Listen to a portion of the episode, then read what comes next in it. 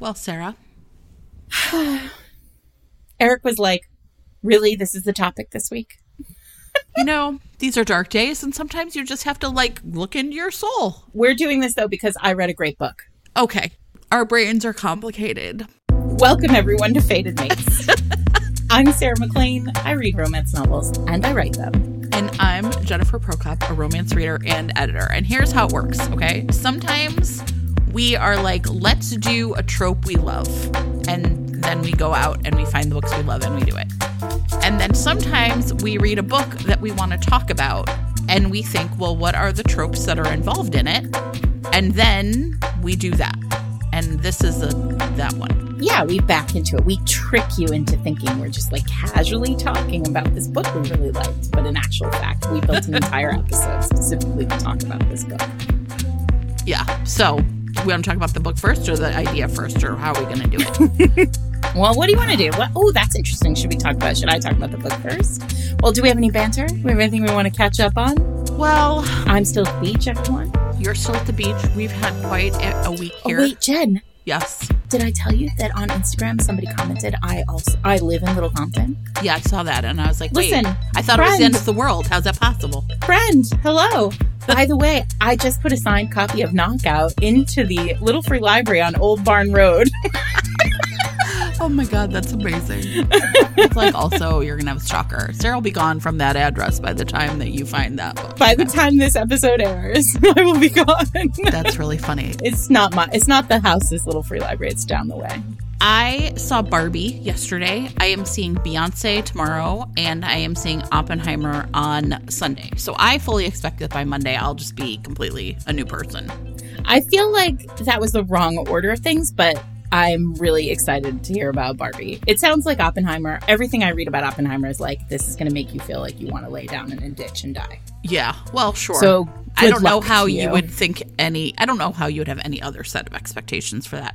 My interest in Oppenheimer is purely based in the nuclear because you know how I'm like weird. Oh, right, you have a thing. So I'm just like I'm gonna go see that. I'm excited. Beyonce obviously is its own excitement the three of us are going and I'm really looking forward to it. And Barbie, I actually bought like a month ago. I bought six tickets. I was just like, I'm going to buy six tickets because I have a lot of friends and I know a lot of people. I'm just going to invite people.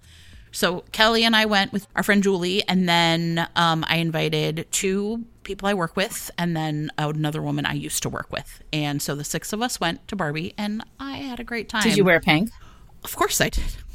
Hello. I mean, obviously. I, that is my favorite part of the Barbie whole thing right now. I'm yeah. I'm going to take my daughter to you see should. Barbie because I think that's only fair. Um, and you know, as per prior conversation, we're at the end of the earth, so it'll have to wait for a little bit. But that is part of my great joy is that everybody is wearing pink. Yeah, it was amazing. So here's what I will say about Barbie. I I'm going to keep it short because I at this point like I just really enjoyed it and I had a great time. And I think I said to you in a text, although my brain is already like calculating and like, you know, seeing some critiques of it, I just don't want to engage in that kind of talk yet. Right? I just want it to be like this thing that I really had a great time watching. So that's where I am with that. I think that's awesome. It sounds I mean, I have not seen any critiques of it because I'm not really looking at the internet right now. But what I will say is that I have seen lots and lots of texts from my friends who are like, "This is yeah the most fun." Yeah, so. it was super fun, and but also like very thought provoking. It was like at one point Good. I leaned over to Kelly and was like, "Barbie just got very real." so, um, so that was good, and then. Let's see. Next week, I did see Ted Cruz say that it was uh, Chinese pro- propaganda. So. Oh, uh, the one thing I tweeted was that like if Barbie, the Barbie movie was a book, Moms for Liberty would be banning it. Like it is for sure. Like woo. Um, what else did I? Oh, I'm going to Nashville next week. When you all Why? hear this, I will be in Nashville, a place I've never been. I'm going for a work, like school work conference. Oh my gosh. I've never been there before, and people say it's a great town, so I'm really excited about that. You're and, gonna go see live music? I hope so. I very much enjoy seeing feels live like music. that's what you should do. Yeah, I, I my problem is is I don't like country music. Um, but I, I don't like, think that it's just that anymore. Yeah, it can't be, right? It's a big city. So it's anyway, a big city. Um, that'll be fun. I'm really excited about that. And then uh, what else? Oh, we just had. Listen, it was a very dramatic week. I'm not going to go into the details, but I would like you to know that I, as a mother, really had a great fucking week. You peaked. You peaked, peaked. this week. I uh, did. I'm not business. sure it ever gets better than this. No, I think you might have really hit the pinnacle. I did. He, I, I did some business on behalf of Little Romance that was pretty fucking. Well, great. I too peaked as a mother today, this week, and I can tell the story. Good. So. You tell the story. I can't tell. And mine. this is the difference. Jen told me uh, not long ago that bigger kids have bigger problems, and that is this is the case because yes. I'm going to tell a story. It's about a it's about a nine year old problem. So it's an it's a it's a nine problem. So we went to this place, this restaurant that was like outdoors, and uh, it, it had like it has you order at a counter and then they bring you the food like at the yeah. table, and um, they bring you the food on actual plates with actual silverware, but it it's on like plastic trays, like so it's a complicated. It's complicated cognitively if like you haven't made this mental model yeah. for yourself before. If you're older than nine, it sort of works out. But if you're nine, it sort of feels like, okay, is this, what is the situation with all this stuff that has come? Right. Yeah. I know I should eat the food, but what do I do with the rest of it? So, um, my daughter is in this very sort of helpful frame of mind these days. Like she's still young. And so she's still like feels capable. Like she likes to feel capable. Yeah. So we finished eating and it was delicious we're all kind of sitting and like finishing our beers. Not her because she's nine. And she like got up and she said, I'm going to clear this. And I said, okay, well, and I pointed and I was like, there's a, you just, you just throw the trash in the garbage and then put the tray on top. Right. So she went to the garbage and she threw everything that was on the tray into the garbage and put the tray on top. And I was like, and I turned as she was doing it. Like I had that moment where I was like, oh no, I know what she's going to do. Like she was behind me. I had like a spidey sense that it was all going to go south. I turned and I was like, ah, wait. And she looked at me and I said, you keep all the silverware. Like yeah, it all right. gets reused. Like just the trash, trash, like, you know, the napkins and cups right. and stuff. And she looked at me and it just, I mean, abject horror on her oh, face. Oh, like, no. No problem. She looks at the garbage can, like, and really for a second, I think that kid's gonna go dumpster diving. right. For the forks. Which I by the way, listen, it happens at school all the time because kids accidentally throw away their retainers. So there is a model yeah. that they have. Like you just go in there and you find it, or else your parents are gonna freak the fuck out.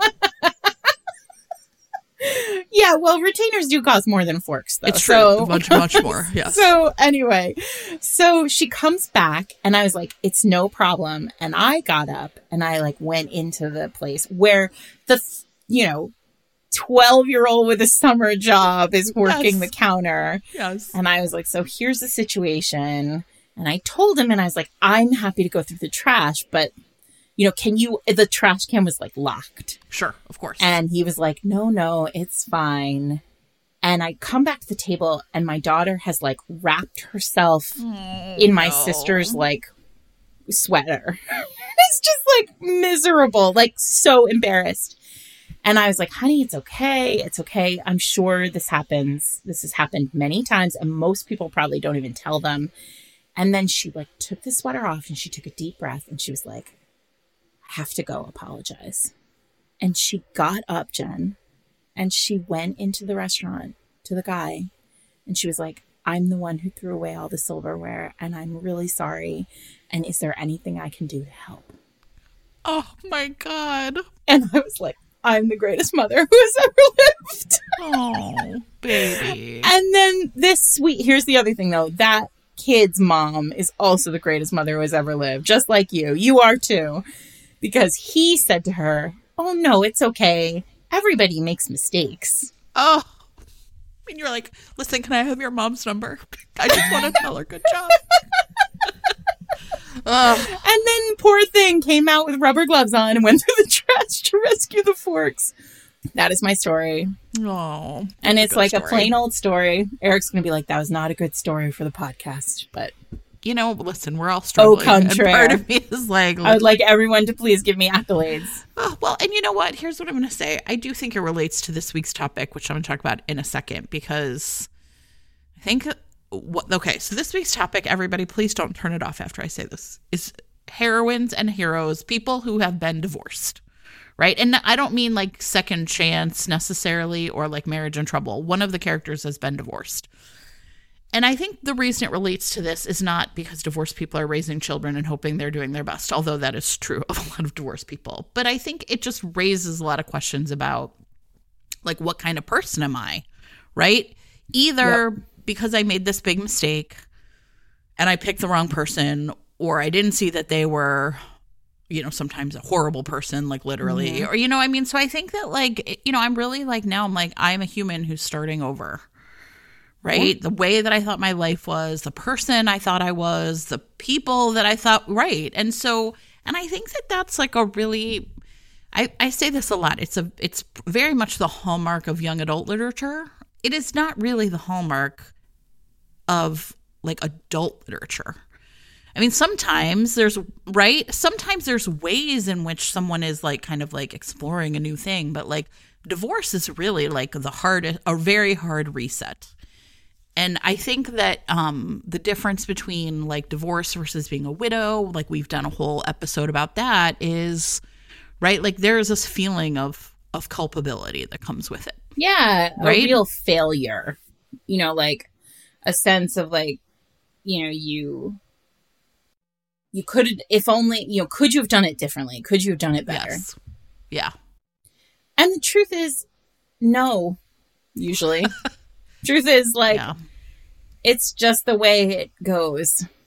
Yeah. Um, yeah. And I think that that's that's the revelation that comes from a lot of these great a book that really deals with it really well is um is a book that that shows characters sort of coming to terms with that yeah um and then shows them like finding a different kind of love that serves them in a better more authentic way.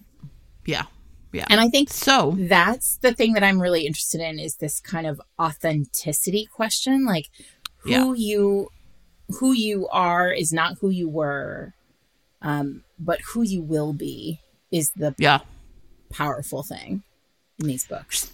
And that was why yeah. I was really drawn to the book that I want to talk about. Okay. So I, I now I have a question, like a this is how we are. You guys, maybe you're going to like see how the sausage gets made here. So, one of the things I would also like to say as a like like a long time romance reader is uh another very big difference is that um I think when we were coming up divorced mm-hmm. Characters were very common because divorce was so common.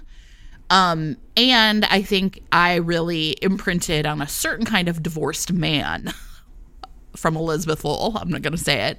Um, I, I, which is like a trope that now I read a book, like I started a book that I felt like kind of went down that path, and I was like, man, I'm not interested. So, do we want to talk about like kind of d- divorce historically in romance, or do yeah? Wanna, like- I think we have to. I think okay. we have to talk about all the different ways that divorce yeah. rears its sometimes ugly head in romance, right? Because you're totally right. And what I actually thought you were going to say is that we came up through divorce as a way to vilify other yes women yes and also yes. men but i think what you're talking about particularly in the 80s in oh, contemporaries yeah. was a lot of heroes who had divorced their first wives because those women either didn't want to have children right or they were gold you know, diggers slept with other men yeah. or were right. gold diggers yeah Right. And so it was like a very gross shortcut.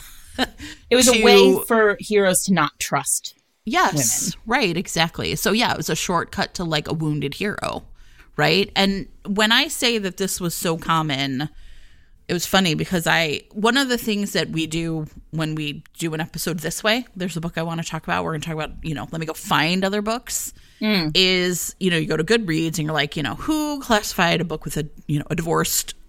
I, I think I did. They ended up.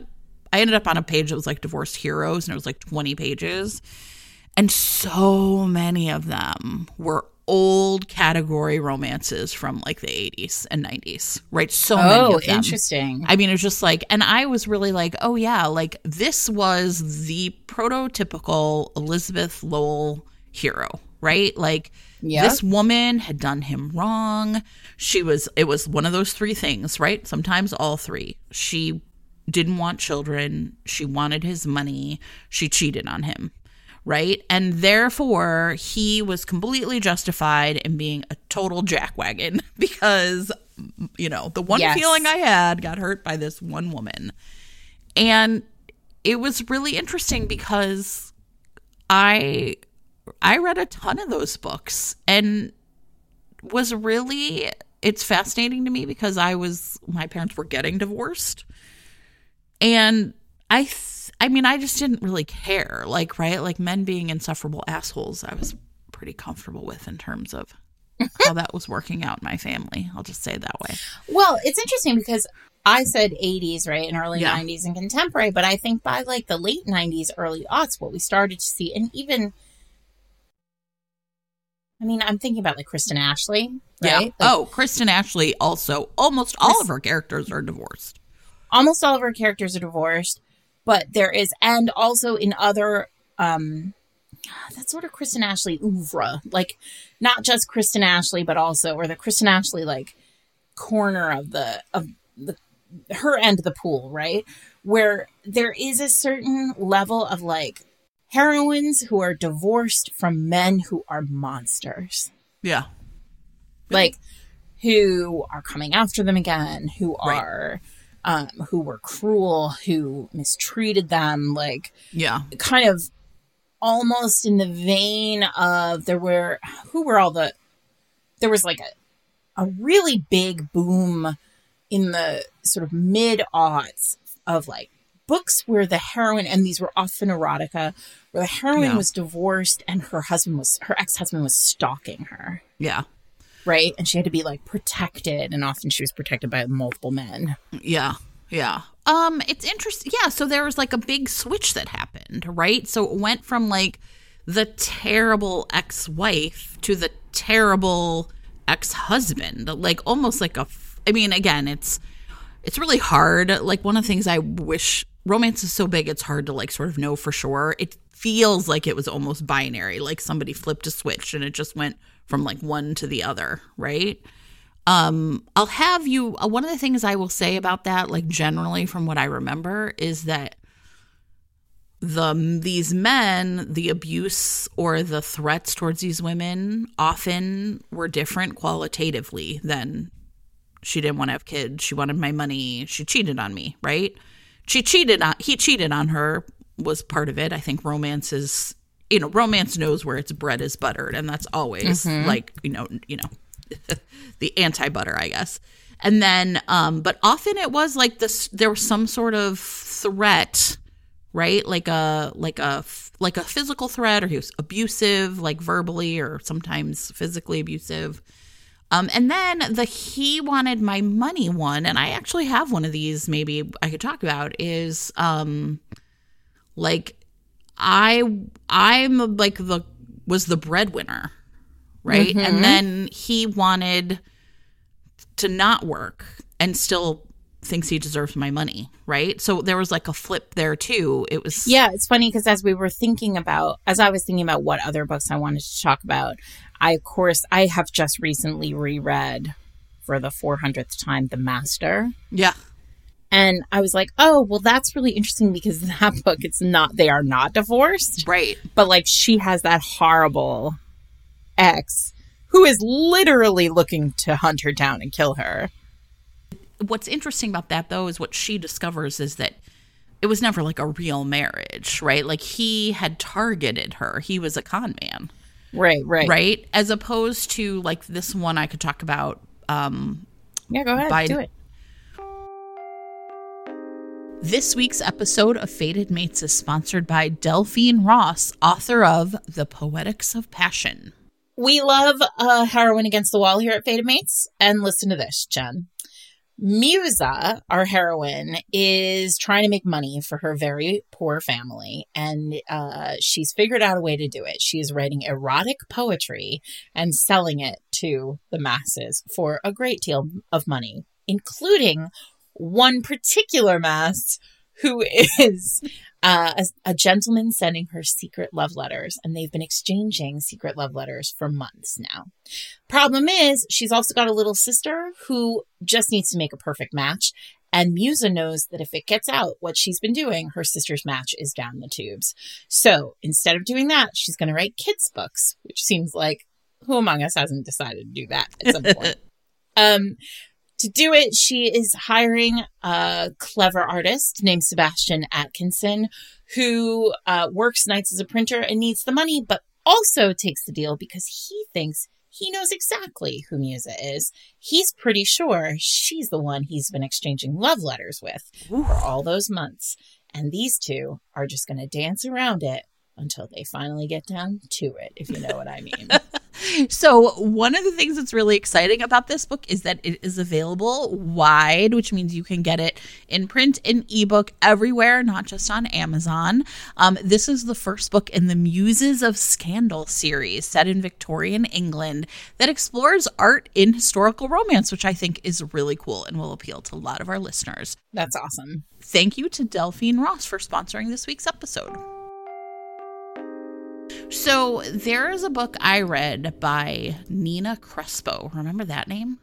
Oh, yeah. Right? I was kind of looking through and it was really interesting because I was kind of like, oh, I read that. Right. So I went back through my Kindle too, like from that list and was kind of looking at like books that I had had read. Right.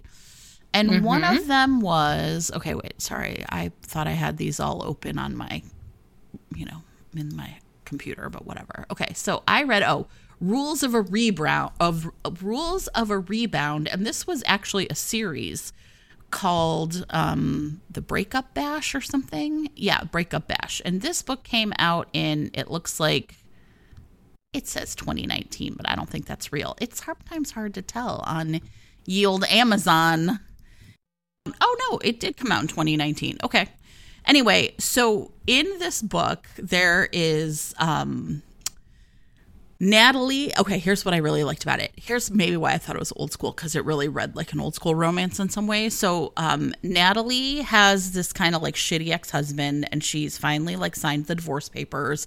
And she and some of her friends are going to go to this, uh, like it's called the breakup bash.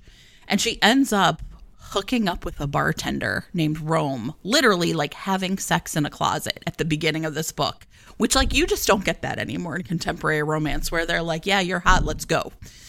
I was very excited about it. And so you think that it's essentially going to be just like a one night stand when her phone, like some alert goes off on her phone, like at, at the end of this interlude. And it turns out that someone has broken into her house. And so he agrees to like drive her home. And it turns out that like someone broke into the house and her dog gets out and she's really upset about it. And through this, what you learn is that her ex husband, um, essentially, she's like, you know, we thought we were gonna live forever, you know, live together and be happy forever. But he like quit his job as soon as they got married and told her, sorry, Sarah, he wanted to be an author. And so then he just like sat around in the house and like skinny oh, jeans. Listen, this is a very common thing. In particular, it's very, I mean, look, not to make it about gender, but it is very common for men to come home, tell their wives they want to be a writer, and then never work another day and the women are just like, "Are you gonna help?" Yeah. So he just like sits around in skinny jeans or whatever and drinks lattes and is going to write this book. And they they get divorced. But the part that then was really interesting to me is uh, when he proposed to her. You he the story kind of comes out as her when they get back to her house, her dog is missing, and she's really upset. This is like her baby, this beagle, and um I think the beagle's name is Betsy. I was like, I can't believe I'm this invested in a book with a dog. The dog was not on the cover though. That's how I think they sucked me in. Anyway, that when he proposed to her, uh, it, he gave her a beagle with the engagement ring. So it was like a puppy and a beagle at the same, a puppy and an engagement ring at the same time. Oh, cute. Guess what? Puppies are monsters. Don't ever give them to somebody as an engagement ring.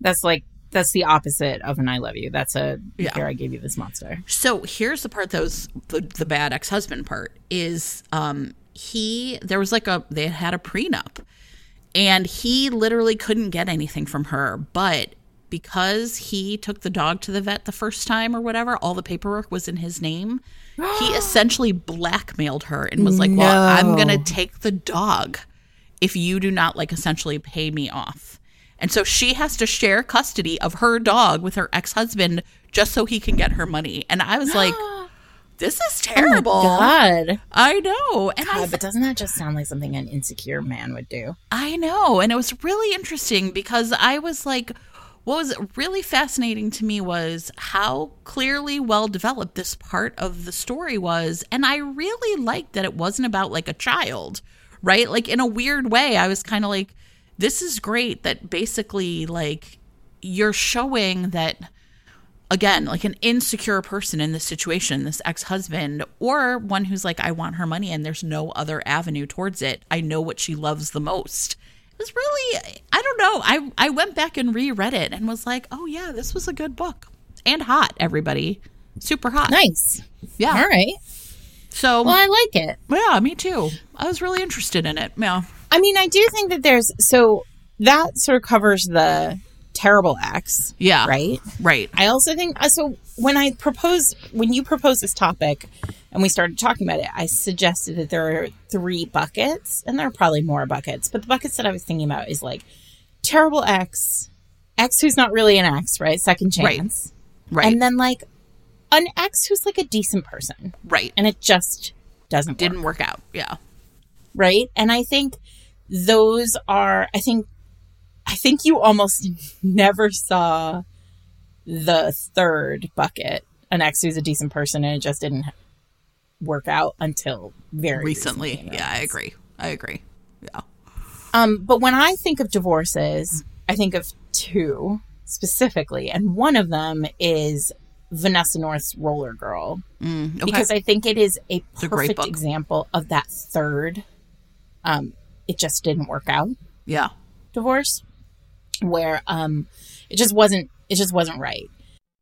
So I've talked about Roller Girl before a couple of times because I've put it in the sports uh, romance inter- interstitial, um, and I probably talked about it in small towns too. But there, so um, it's one of the uh, Lake Lovelace books. Um, Vanessa has a, a whole series of and it's a it's queer main characters who are sporty, right? So there's like a, skateboarder or a like snowboarder, and then there's you know this in this one it's roller derby, um, and Tina, um, our heroine or one of our heroines, has uh, just divorced.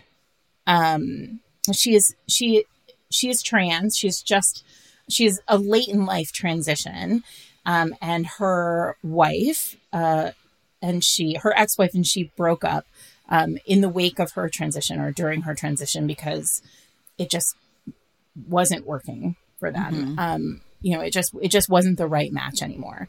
Um, and she is a personal trainer, but um, the meet cute here is very cute. She lives in her house. Her wife has moved out of the house. They don't have children. Um, her ex-wife moved out of the house and she lives in this house and um, her ex-wife sort of took care of everything in this house. Like that was the in the you know division of labor mm-hmm. in their marriage like the wife handled a lot of a lot of the sort of minutia of household activity. And her washing machine breaks and she needs to call a plumber. And so she calls um, joanne uh, joe. And she and joe comes and you know, fixes the plumbing and and um, fixes the washing machine. And they strike up a conversation kind of right there in the kitchen. And Joe sort of says, like, have you ever considered, for some reason, like it kind of comes to pass that they're talking about the fact that Joe does roller derby. And so she says, Tina, why don't you come and join my roller derby team? And so Tina goes and joins the roller derby. And it's really, really fun um, and really lovely and romantic because they fall in love with each other via this thing that they are both they both become really passionate about. Yeah. Um and on top of it, you know, we talk so much about romance, especially contemporary romance being about finding community or rather modern romance like romance of now being about finding community. And Tina through this journey finds this like really rich community of other women and a sisterhood that she hadn't known before for lots yeah. of reasons. But like now she has this like bright group of other roller girls who she can hang with. So it's yeah. this really lovely story of identity and of friendship and of you know the way that you fall in love with somebody when you are when you have have a completely new outlook on what love can be.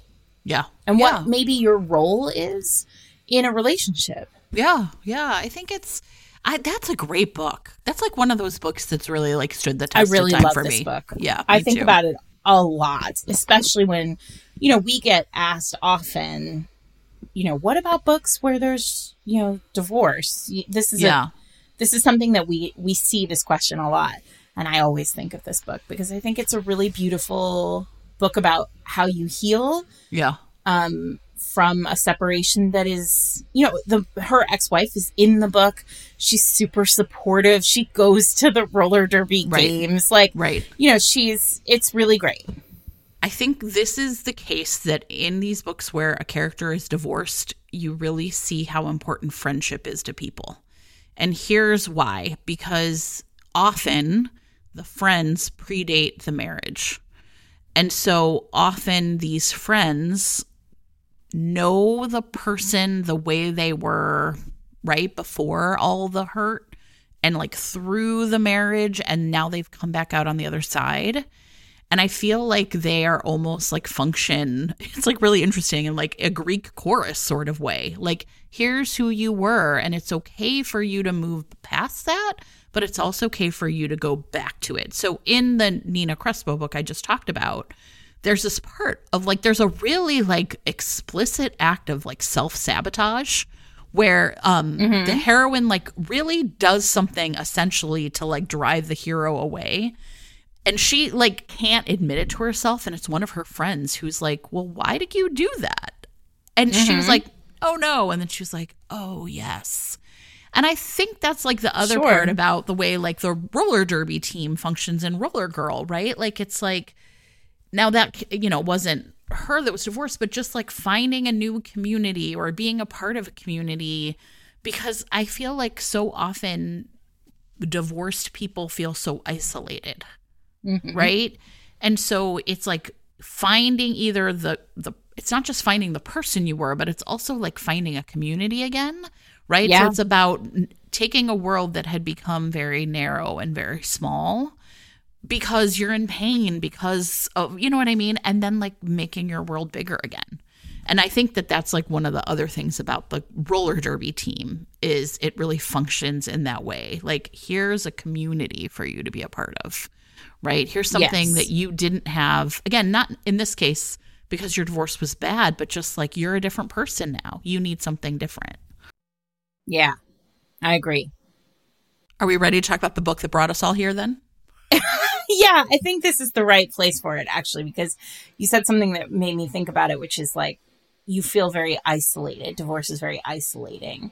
So the book I want to talk about is Come As You Are by Jess K. Hardy, um, which I actually downloaded it because Jess ran an ad on That's the podcast. Right. and I was like, oh, this sounds great. Um, this one is for people who are looking for seasoned romance too. It is billed as a Gen X romance. So um, the hero is a essentially like an old grunge rocker and like was a very big deal in the past. As you all know, I really love a, a rock star. I love a celebrity. I especially love a celebrity who's like hidden in plain sight or not even really yeah. like hidden at this point, but like is like in real life in a normal world. And I like added bonus for a, a protag- another protagonist or a love interest who doesn't know who they are yeah. right off the bat. Um, so anyway, think like, you know, Eddie Vedder, if, you know, he'd gone off the rails when he was in the band in Pearl Jam back in the day. Anyway, um, so our main character, that's Madigan, the the hero. He um, really did go off the rails, though. He became uh, he he is an addict. He's a recovering addict, has been for many many years. But when he sort of fell hard off the wagon, he was stealing money. He lost all his money. He oh, was wow. addicted to heroin. His parents actually ended up calling the police on him and sending him, wow. and he ended up in jail. Wow. Um, or in prison. He did time, and then he came out and went through you know a rehab like a um he went to a half halfway house had a lot of support and then decided that his calling post you know this traumatic experience was to uh, build a men's like a halfway house for men who were in the same position. So men who coming out of prison were on parole and had and were trying to stay clean. Um and uh, so this is all happening uh, in the in the west, in the sort of mountain west. Yeah, and um, and right near this halfway house is a ski slope, a mom and pop ski slope, which um, I grew up near ski slopes and I grew up skiing and I it had never occurred to me that of course there were these ski slopes that were owned by like a family, like a family owned the mountain and they just like ran the the ski the you know the ski business because skiing sounds like it's like a big corporation sport. And turns out it is a big corporation sport. And ashley whose father died three years earlier and left her and her mother in charge of this like mom and pop ski, ski slope is trying to keep it alive um, while her kind of terrible ex-husband works for the ski conglomerate that owns the nearby mountain and wants to like swallow up this thing. So the ex-husband is in the play, like he is constantly there being a dick. They have a 16-year-old daughter um, mm. who is um or she might be a little bit older she might be 18 but she's like home from college like so she's older than 16. So they have a daughter. Um, and Ashley is very buttoned up. So she's 47 years old. Um, Madigan is 53. These are grown ass people who have been through it. She has been through a marriage. He has been through everything that he has been through. These are like deeply decent people who are just trying to do the right thing without getting hurt again and without hurting other people. And so what I loved about this book was how grown up it was. Like how this is for you, you know, it's interesting because I'm not going to get deep in, into it with like third act breakups, etc. And like, this is for you if you ever say like, I don't like a book that has a third act breakup because I, you know, I don't want it to be like giant and conflict laden. Like there is a real conflicting moment at the end of this book, like yeah. in the third act, in the third act, where like they have to leap together and take the risk on each other. And it feels just as emotional and just as powerful as like any other third act breakup. Like it just, it's thoughtful and it's internal and it's intense and you think to yourself like this is your chance you dummies yeah right and it feels so authentic and real as somebody who like is an older person who like likes to think i have most of my shit together but like sometimes you have to take a risk that you're not willing to necessarily take yeah. for happiness and for joy I think that sounds awesome. I'm excited to read it. I mean, I think my thing about like risk taking, I mean, I've said this a lot. Like, there's a lot of ways to uh, insulate yourself from risk as an adult. I mean, you know what I mean? Like, you can take a job that's like okay and pays the bills, and you can, you know, sort of like stick with friends that you've had a long time. And so, like, at the point as an adult where you have to choose to take a risk as opposed to the many ways which risk can be like thrust upon you, right? Like, I think that can be a really compelling kind of story, especially for a person or an author, it sounds like Jess is doing this is really like I don't know, building it in with who the characters are and what they've been through. Yeah. Right? Yeah. I mean, and I think, you know, this episode obviously is like we're using divorce as the jumping off point here. Um, but and the the ex-husband is really well framed in this book. He's very well used. He's a villain of sorts, but he's just a villain because he's a jerk. Like he's not like he's not a monster. Like he just is a kind of bad guy.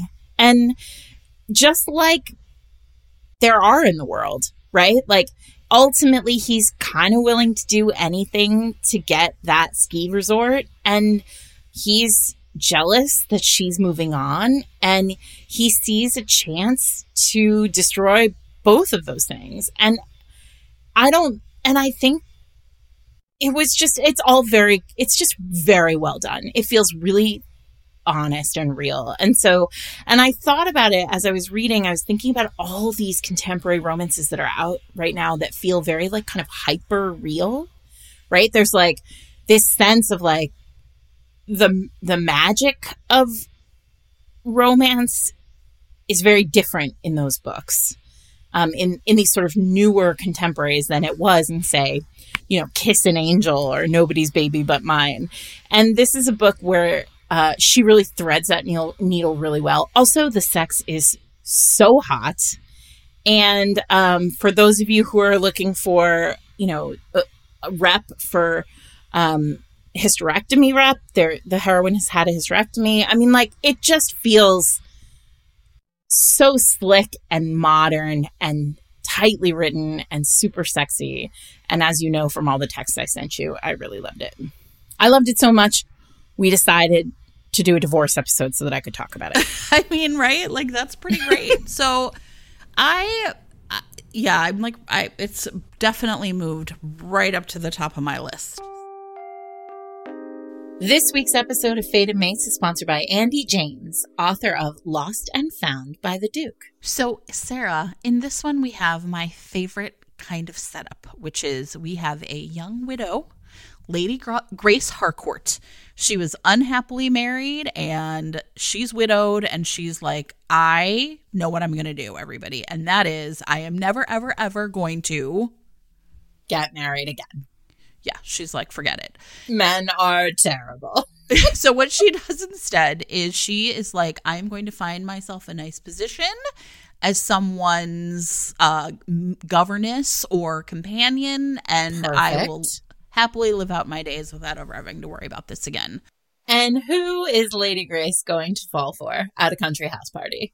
His name's Henry Ellison, the newly minted Duke of Carrington. And Henry never like expected to be the Duke, right? Like so a long series of mishaps have happened and he's the duke now and he all of a sudden is beset upon by debutantes and their mothers and new light you know it's all these new oh, expectations oh, poor for baby him. poor baby Duke. i know but i bet he thinks grace can help him and so he is convinced that if only like there you know he's like look we are the answer to each other's problems let's get married and you know neither of us really have a place in society but with each other's help we can make it happen.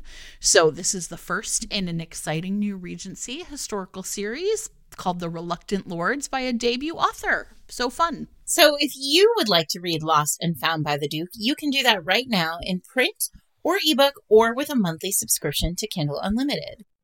Thanks to Andy James for sponsoring this week's episode. So let me talk about one more contemporary by um, Ruthie Knox. And I read Flirting with Disaster, but it is a whole series called the Camelot series set in a small town in Ohio. And from what I can tell, actually, all of the characters maybe are have divorce in their past, but this was the one I got from the library. So, um, anyway, in this one, I really, I, I really like this though for like kind of the, the story. So, um, Katie is our heroine, and she is pretty young. She got married when she was 18. And what happened is it's like she and her high school boyfriend ran away to to Alaska. They were going to like, you know, go, you know, go to school in Alaska, but they like were dumb kids and didn't do any research and didn't realize that like residency requirements exist. So they're like, "Oh, I guess, you know, but it turns out that at least right in the book, I'm not sure if this is true in real life everybody um, if you're married, the residency requirement you can kind of get to faster. And so they get married. And she was, it's really interesting because um, in, in the book, the hero is this new guy named Sean who also went to high school with them but was like a friend of her brother's. And the whole, it's fascinating. The whole beginning part of the book is he won't talk to her and she doesn't know why. And it turns out that he has a stutter that he mostly manages, but something about her like brings it back out in him. And so he just like broods. it's great because they work together. And so she's it. like, I don't know why this guy won't talk to me. And the where they're going is that they work for like a security company that her brother owns. Whether or not there's a big nationally known security company in small town Ohio, romance reasons. and this like a really hot like a rock star is like hiring them to come do some work. And she is like I'm going to get together with this rock star because I am fresh off a divorce and I'm going to get it. Yes. And Sean is just in like sitting next to her brooding. Of course, he's been in love with her since high school. And the thing that's really interesting is she really never told her family that she got married. She was so like the whole thing was kind of secret and then her her ex her husband, now ex-husband, ran off on her and left her a note that said he was going to Tibet and it turned out he went to Hollywood. So the whole thing is when she has to tell him this story. Yeah. You get his perspective of like, I heard that guy like shit talking her in locker rooms. And I can't believe that she got together with him. So it's really the case of a person who, oh, in Katie's, terrible. he was terrible. And Sean was like, You married him? You know, and she's like, Yeah, no kidding. And so this is really a case of someone who has to, you know, who's like, Yeah, I was a kid, but God, how did I miss all those signals? Yeah. Right? How did I let this guy derail my entire life? How did I not see what was going on way ahead of time? Right. And so I think that, and, and then now, if it was just some stranger, right? There's like also something really smart I think Ruthie Knox does in the writing of this is if the hero had been someone who didn't know him, she might not have ever had to tell the whole story in yeah. that way, right? Mm-hmm. But because this guy knows what a dirtbag the husband was, she has to sort of reckon with like her past in a different way. Yes. And I thought it was so well done and so interesting.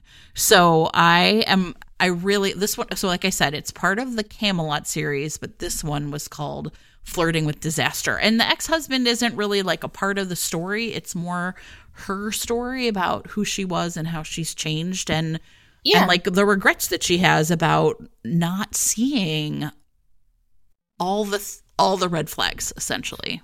Well, it's really interesting, right? Because I think that this sort of speaks to the divorce any story, any romance novel where one of the hero, one of the characters is uh, divorced, really lends itself to a second chance story, right? Yeah. So they're all they're all second chances, right? It's all second chance at love, right? Um, but it you know it's not necessarily second chance at love in the purest form of it, where right. the divorced couple then comes back around together.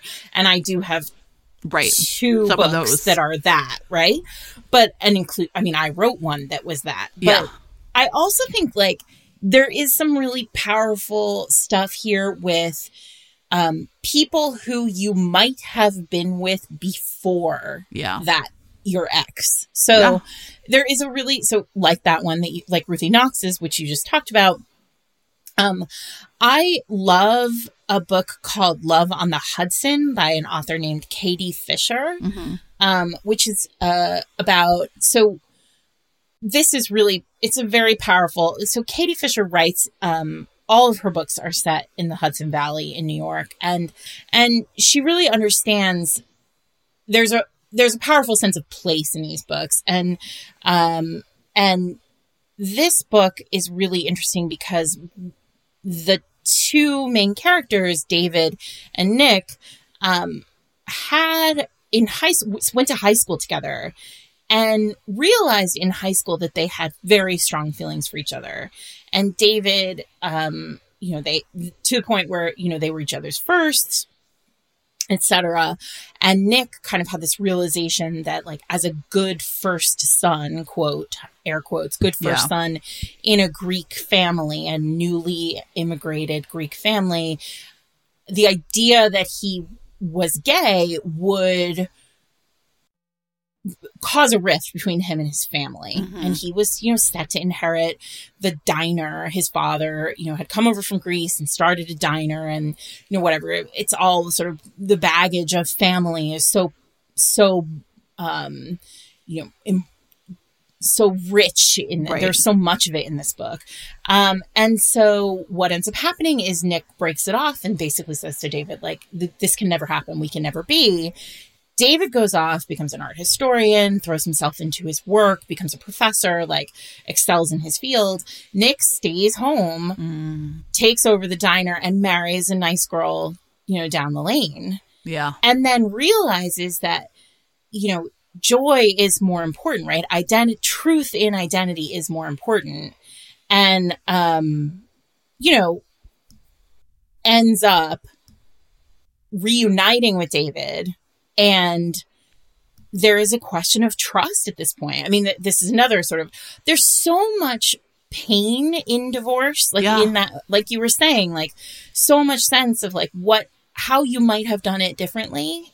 And I think this is a book that really mines that pain in a powerful way to make for love, right? Because David, of course, is like, how, how do I know that you're not going to do this again? That you're not right. going to be in the wind again? Right, right. And Nick, is kind of having to deal, reconcile his past, his failed marriage, the choices that he made that impacted not just him, but also his ex wife, and move forward like in truth. Right. And it's powerful. Wow. Yeah, that sounds um, amazing.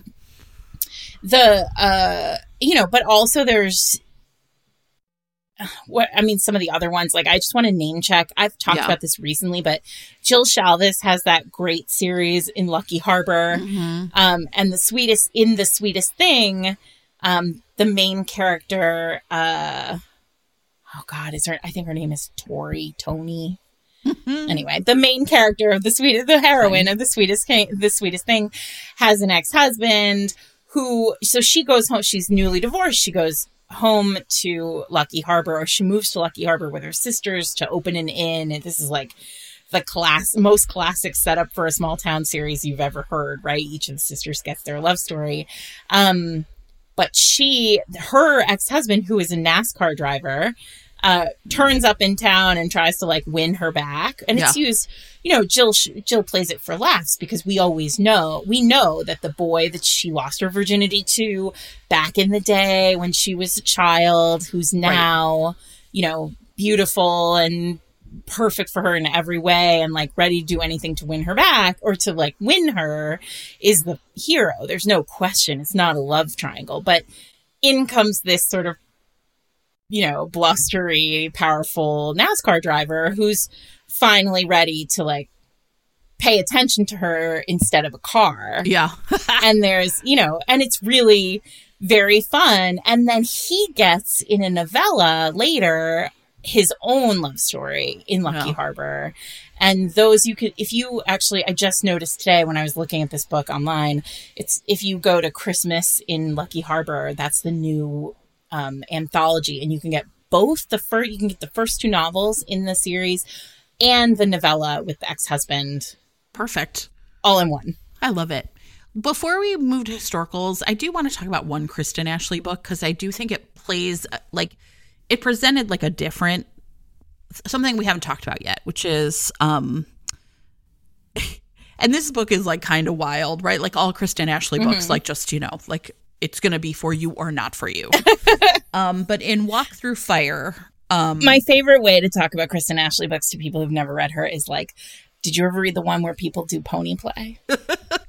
in a Kristen Ashley book? No. Yeah. And I was like, listen, she just goes there. She just she has an idea. She's doing it. Yeah. So in in this book though, one of the things I really liked about it is it has a breakup where you okay, a really common trope, I think, in uh, some romance, at least the kind we grew up in, is like one of the characters, usually a man, if it's a male female romance, is like, I have to break up with you because I know better than you. I know something, right? Yeah. Like, right? Like, I'm going to do this for your own good.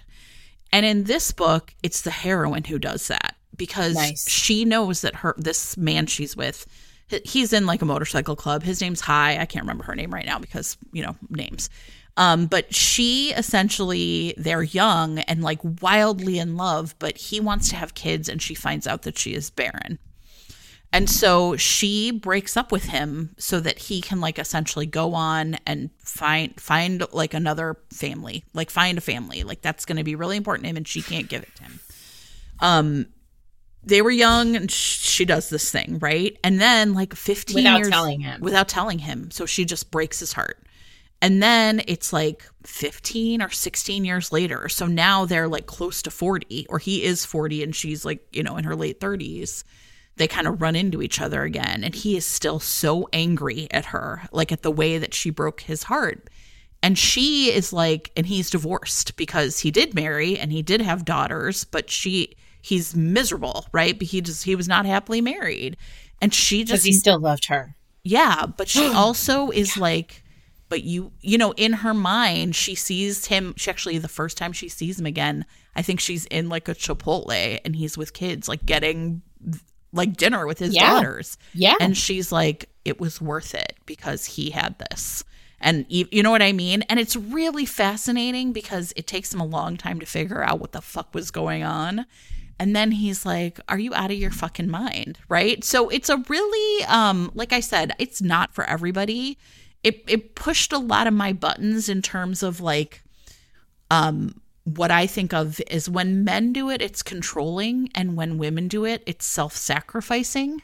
Yeah. Right. And I yeah. think it really like plays around with that and like really then says, okay, like let's look 15 years in the future and see how that decision tree yeah. played out, right?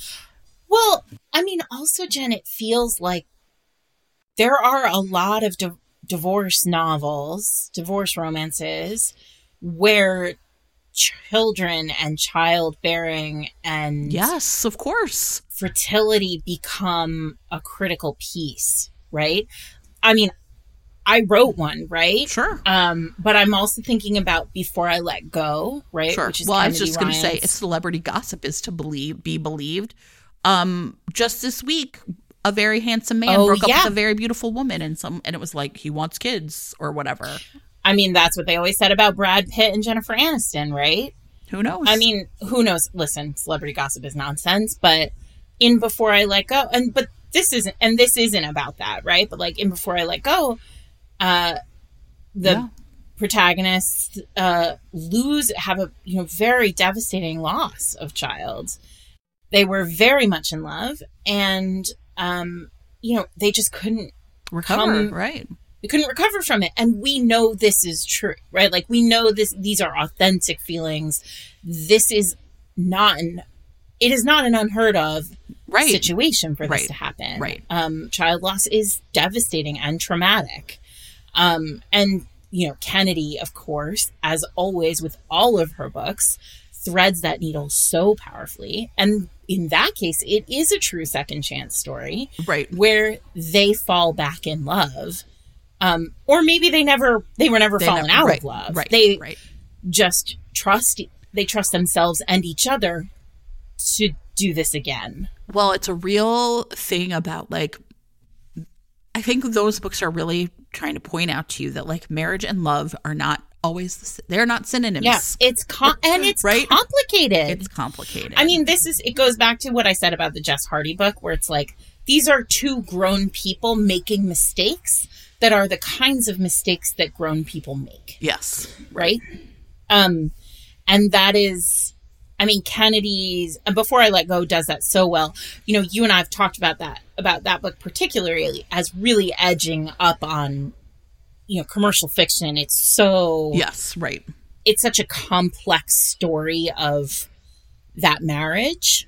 Um, but it's re- you know Kennedy. First of all, it's very hot, and second of all, you know Kennedy d- does the job. She knows how to write a romance. So at the end, it still feels very rewarding and right. and emotional. Um, I have a couple more. Okay. I mean, I have historicals. Yeah. Well, and historicals, do you want to talk about like divorce in historicals, like as yeah. a thing first? I mean, yeah, yeah. Well, I mean, I, I think it's really interesting, right? Because divorce in in the Regency, I mean, in Victorian times too, divorce was not easy to get. No, uh, you needed oh. an act of Parliament to get a divorce. I only um, know that a, because of Day of the Duchess. I'm not going to so, lie to yeah, you. Everyone, I wrote a divorce book. It's called The Day of the Duchess. Um, it is, you know, it is probably my most. I was talking about it actually today to Eric, and I was like, I think I might be, I might be most proud of Day of the Duchess. Like, I think it is a very emotional, like, it does a lot of this, like, mining grown up feelings mm-hmm. thing. Yeah. Um, and I wrote a divorce book, and as part of it, I had to really think through like how was I going to. It begins with the heroine of the book returning after years away af- and uh, asking her Duke husband for a divorce because she wants to be free. She wants to own her own business, and she can't do it if she's married. And he says, "Fine, I'll divorce you, but you have to find me another wife." Right. Which, um, and then it's a country house party where it's yeah, everybody has to vie. A bunch of single people come and vie to be his wife, and of course they fall back in love. So, um, you needed an act of parliament to get a divorce, and you could only get it for certain things, right? You get it if like you could prove impotence. You could get it if you could if you could prove um, you know mental incapacity, like you were mentally incapacitated in some way. Um, you could get it if you if there had been uh, some kind of infidelity, but actually only on the part of the wife. Right? Because that's where the heir comes into play. So if there was a threat of the heir not being of the blood of the father, then, right? Obviously. So what often happened was wealthy uh, couples would tee it all up so that the wife had a quote affair and was walked in on by oh, a servant or like the another opposite member of, the- of getting ruined kind of yeah exactly. And so basically the husband and wife would agree that this was how they would do it and then they would get their divorce they would pay for their divorce get the vote in parliament and then uh, the heroine would be ruined forever. But at least she didn't have to be married to that terrible man. So, um, interestingly, there is so you know there are a lot of ways that this plays out. Lorraine Heath wrote a book that you know has this thread. The Day of the Duchess. This is a, this is a yeah. conversation that gets had in Day of the Duchess. Um, I want to talk though about Laura Lee Guhrke's Scandal of the Year, which is set in 1903. Okay. Um, Laura's. It's very cool. Laura's whole whole vibe was that she started writing ages ago and then she started you know pr- every year every book she put out would like move the story forward move you know her characters forward one year. And so scandal of the year is set in 1903 it's edwardian um, and she and there's a car in it um, but it feels very like you know it has that sort of victorian feel. Um, and this setup is really cool because the um, heroine basically uses the hero who is a duke. She is married to mm-hmm. another man, to a man, to another, you know, aristocrat, and he is the worst. He hmm. treats her abominably, and she's like, I'm going to end, and he won't give her a divorce.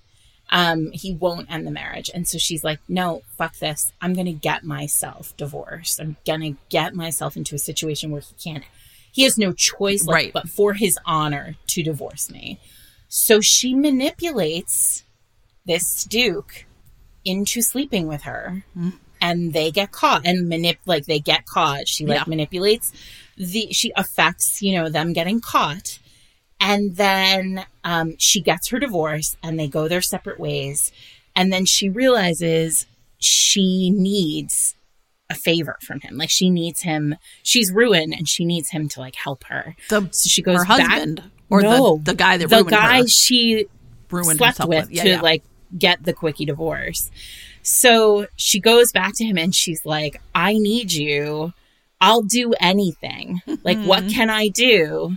to get you to help me in this, you know, for whatever the romance reason thing is. Right. And he's like, Well, I have some ideas because he's furious. Sure. He was like, of course, it was the greatest sex of his life, Jen. Of course. and then, and when he found out that she used him, he was pissed because it sure felt like it should have been more, it should have been, you know, sure. out of love. um, so he's basically like, fine, I need, so essentially he's like, I need, he, he's supposed to be looking, of course, for a proper marriage, but he's like, I actually need a secretary. Uh-huh. And also, maybe I need you to have sex with me a lot. And she's like, well, if I have to. Anyway, so that's Laura Lee Guhrke's Scandal of the Year. But what I really like about that is that you very rarely see a romance where the actual hero and heroine are the two yes. who were in the infidelity. Right. Which, right. of course, in this case, isn't really infidelity because her husband was terrible. Sure. I mean, I mean, whatever. It's fine. It's romance infidelity. and then my last one is, of course, Sherry Thomas, because sure, with a divorce, you got to have Sherry Thomas in there, um, and that's private arrangements. And it's a similar situation where um, the heroine. Have you read this one? I think so. Yeah, it's the one where the heroine. Uh, she she falls for the hero, and then he, but he is in love or at least like has told himself he was in love with he's like promised to a woman far mm-hmm. away and who is like a model of perfection this is sherry's like course yeah story, of course really. right and but the heroine does this terrible thing i mean really terrible where like she desperately wants him to marry her instead so she false she fakes forges a letter oh boy from this woman from far away and oh, it no. says like i'm marrying someone else oh no and I'm cutting you lo- I'm cutting you free. I'm like let setting you free. And so he's like, okay, I'll marry you, you right. And then the morning after their wedding, it all becomes like it, it all like comes clean. And he's so livid that he leaves for America for 10 years. Oh my gosh. And he just yeah. cold storages her. And she's broken hearted. And then she's finally like, you know what? This is I'm like I just I can't deal with this. Yeah. And so she summons him back to England and is like, I need it. I want a divorce. And he says, I'll give you one, but you have to give me an heir first, which doesn't like 100% make sense, but whatever, just go with it. Yeah. And well, because uh, he's never going to marry again, obviously, Sarah. I mean, obviously, obviously. He's broken so, by um, her. yeah, like whatever, but it's fine. He's like, just one more time. And so she's like, okay, they make this deal that she'll have she'll give him an heir and then he'll give her divorce. And um, of course that never happens. Of course. Spoiler. Not. They don't get divorced. Spoiler alert. But in classic Sherry Thomas fashion, it's woof. I'm it's sure my heart like just hearing about it, it's already like wrung into tiny little pieces. It's interesting. You know, it's funny because I um I don't I realized I don't actually have historicals where the divorce happens, right? Like I was thinking like, oh, Lady Isabella's scandalous marriage, but like they don't get divorced, they just separate. Right? I mean, I think so it's like well, really it's so hard. It's so hard, right?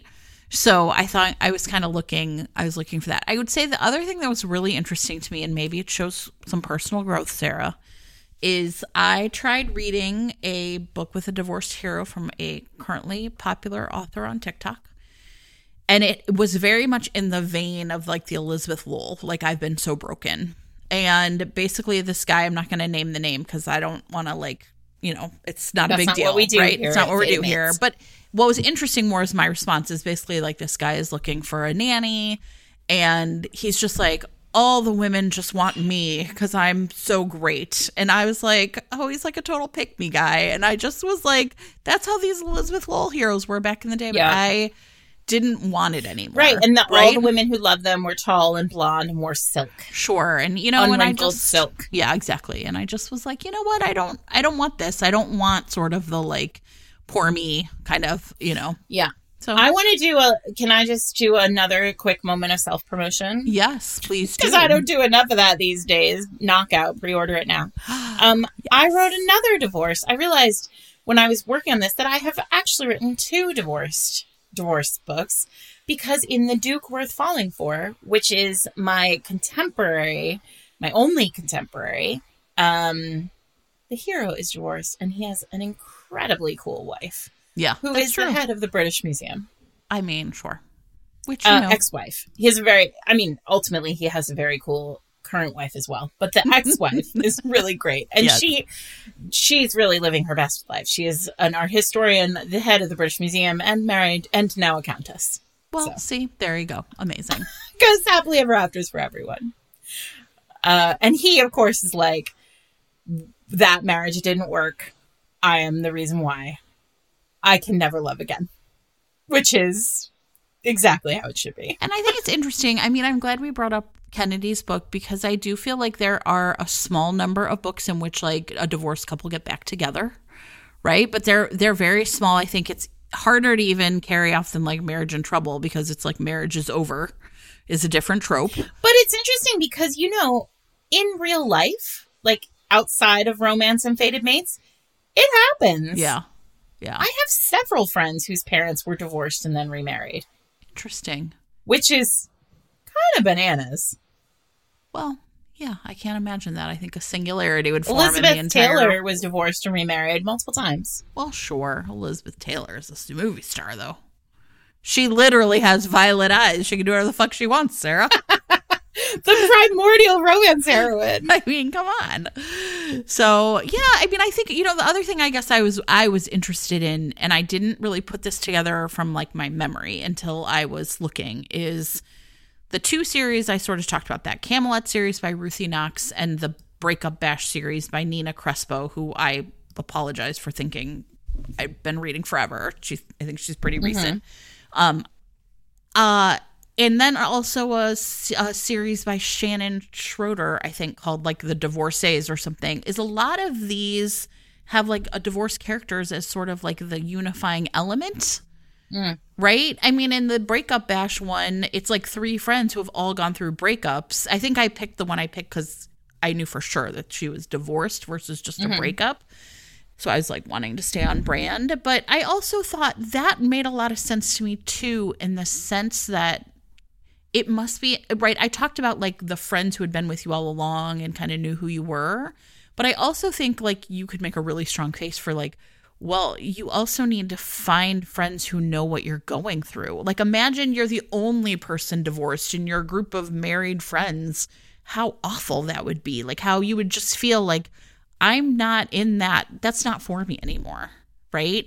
And so right. I think it was also really interesting. I was sort of thinking, like, it would make sense to me that this would be like a, th- a, a thread that could like tie people together because you would want very badly to find people who who knew what you had gone through, right? Or who could understand how, you know, separated you felt, you know, from the world. So, I thought that was really interesting too that there would be so many series that kind of were like the that's what ties us together, right? Not that we're Navy SEALs, that we're divorced people. who are kind of life's Navy SEAls. That is true, based on the experience I've had. They have, they have yes. had to go. They have go, gone through the wringer, and they have war. to do yes. a lot of things for a lot of people. So yes, I think that is. Let's call that. Let's call that's what our episode's going to be called, and no one's going to know why. Life's, Life's Navy, SEAls. Navy SEAls. They'll be like, oh, they'll be like a military episode. No. no. Military industrial complex down. Divorce. All right. Amazing. I'm sorry. We're, I'm sorry, everybody, that we're laughing. I am a child of divorce, and sometimes I have to laugh because it's real fucked up. So listen, it. I'm not, and maybe, maybe I should have been. So yeah, and a good listen. friend of mine, a good friend of mine, has just gone through a divorce, and it's been really hard. So yeah, yeah. So if you're out there and you're going through this, here are a lot of books that uh, will show you how it can be on the other side. Yeah, we love you. We do love you and we hope you're doing okay. If your ex is great, we love them, and if they're not, we hope they die. Let's just leave it at that. I don't know anything else more to say about that. That's all I have to say. Take your you dog. You can message us anytime, and we will tell you that straight to your face. Take your dog and leave that man in the dirt. It's fine. We hate those people. Anyway, um, next week I'm back in New York. The sound will get better. Eric will be much relieved. And uh, we got Ted Lasso coming next month. Knockout is coming next month.